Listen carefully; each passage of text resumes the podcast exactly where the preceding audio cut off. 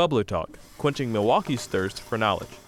I'm Marti Mikkelson. A listener recently asked us, why did the Bugle newspaper end and where are its employees now? Well, For answers, I asked uh, Steve Schaffer. He's the assistant archivist at the Milwaukee County Historical Society and has an impressive collection of copies spread out on tables in his office. There were a lot of articles about uh, vet- Vietnam veterans against the war, uh, the VA support for returning veterans. Um, there was also a lot of content uh, regarding um, drug dependency Schaffer says the Bugle catered to young people who were influenced by the Vietnam War. It also included political cartoons and promotion of music festivals. The Bugle started in 1970. It was free and it picked up just as another alternative paper, the Kaleidoscope, was ending its run. Schaffer says the Kaleidoscope focused heavily on political commentary and was considered extremely radical, while the Bugle, although left leaning, appealed more to the mainstream. The, the reason that I think it was probably a little bit more successful is it, it had uh, balanced uh, cultural and political content. The Bugle put out more than 300 issues between 1970 and 78. I met Mark Goff at the Bugle's first location. It's that tiny log cabin that sits in the parking lot of the tracks on Humboldt and Locust.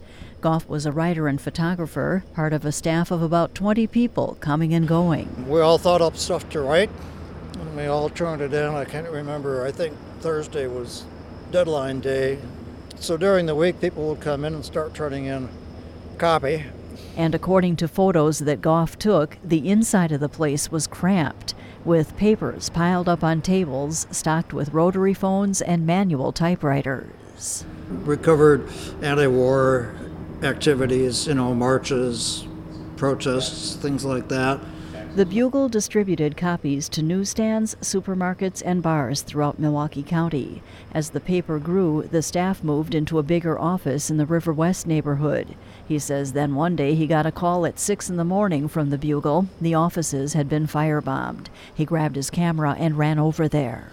So we spent the whole day cleaning up and salvaging it, and we we didn't miss a publication. We managed to slap the whole thing together and get the next week's paper out on, on, on deadline and on time.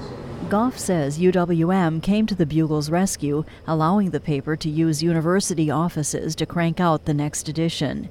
He says the fire starters were never caught, but theories continue to swirl.